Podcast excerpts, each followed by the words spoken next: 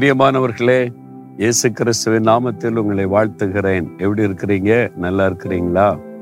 இந்த நாளில் கூட இயேசு உங்க மேல ரொம்ப அன்பா இருக்கிறதுனால ஒரு முக்கியமான வார்த்தை உங்களுக்கு சொல்ல விரும்புகிறார். என்ன தெரியுமா? இறைமையா பதினைந்து அதிகாரம் பதினோராம் வசனத்துல தீங்கின் காலத்திலும் நெருக்கத்தின் காலத்திலும் உனக்காக நான் சத்துருவுக்கு எதிர்பட்டு உனக்கு சகாயம் செய்வேன். தீங்கான நாட்கள் அப்புறம் நெருக்கத்தின் காலம்.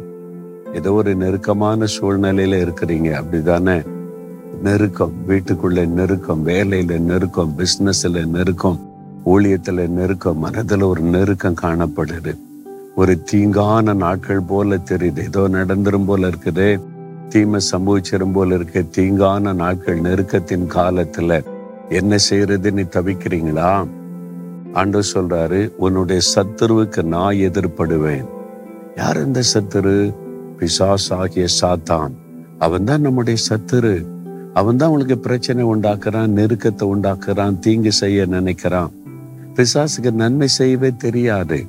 ஆண்டவர் தான் நல்லவர் இயேசு தான் நல்லவர் நன்மை செய்கிறவர். பிசாசை திருடன் கொலைக்காரன் பொய்யன் என்று வசனத்துல அவனை பற்றி சொல்லி இருக்கிறாரு.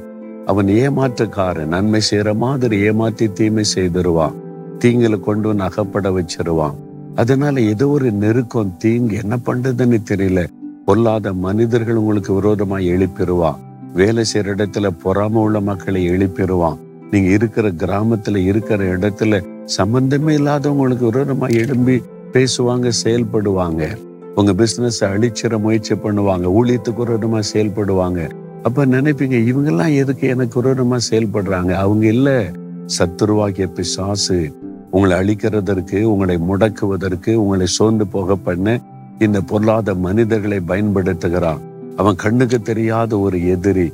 அப்ப எப்படி அவனை ஜெயிக்கிறது? ஆண்டு சொல்ற நீ பயப்படாத. உன் சத்துருவாக்கிய சாத்தானுக்கு நான் எதிர்ப்படுவேன் உனக்கு சகாயம் பண்ண அவனோட நான் யுத்தம் பண்ணுவேன்.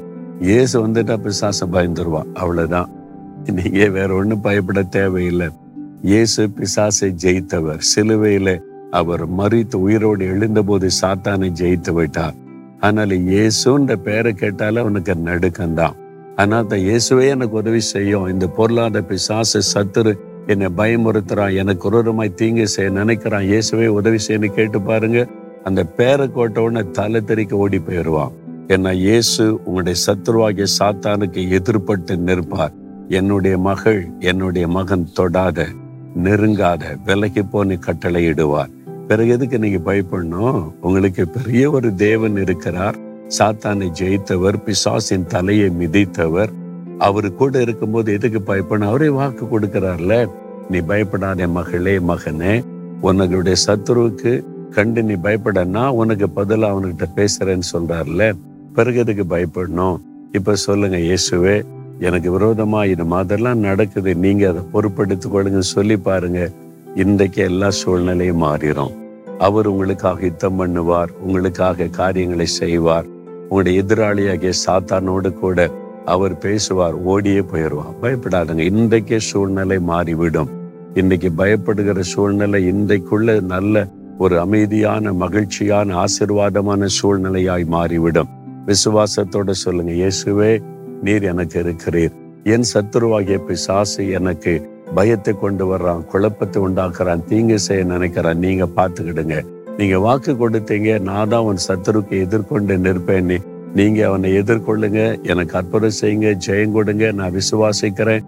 உமக்குள்ள சந்தோஷமா இருக்கிறேன். இயேசுவே உமக்கு ஸ்தோத்திரம் ஸ்தோத்திரம். ஆமேன் ஆமேன்.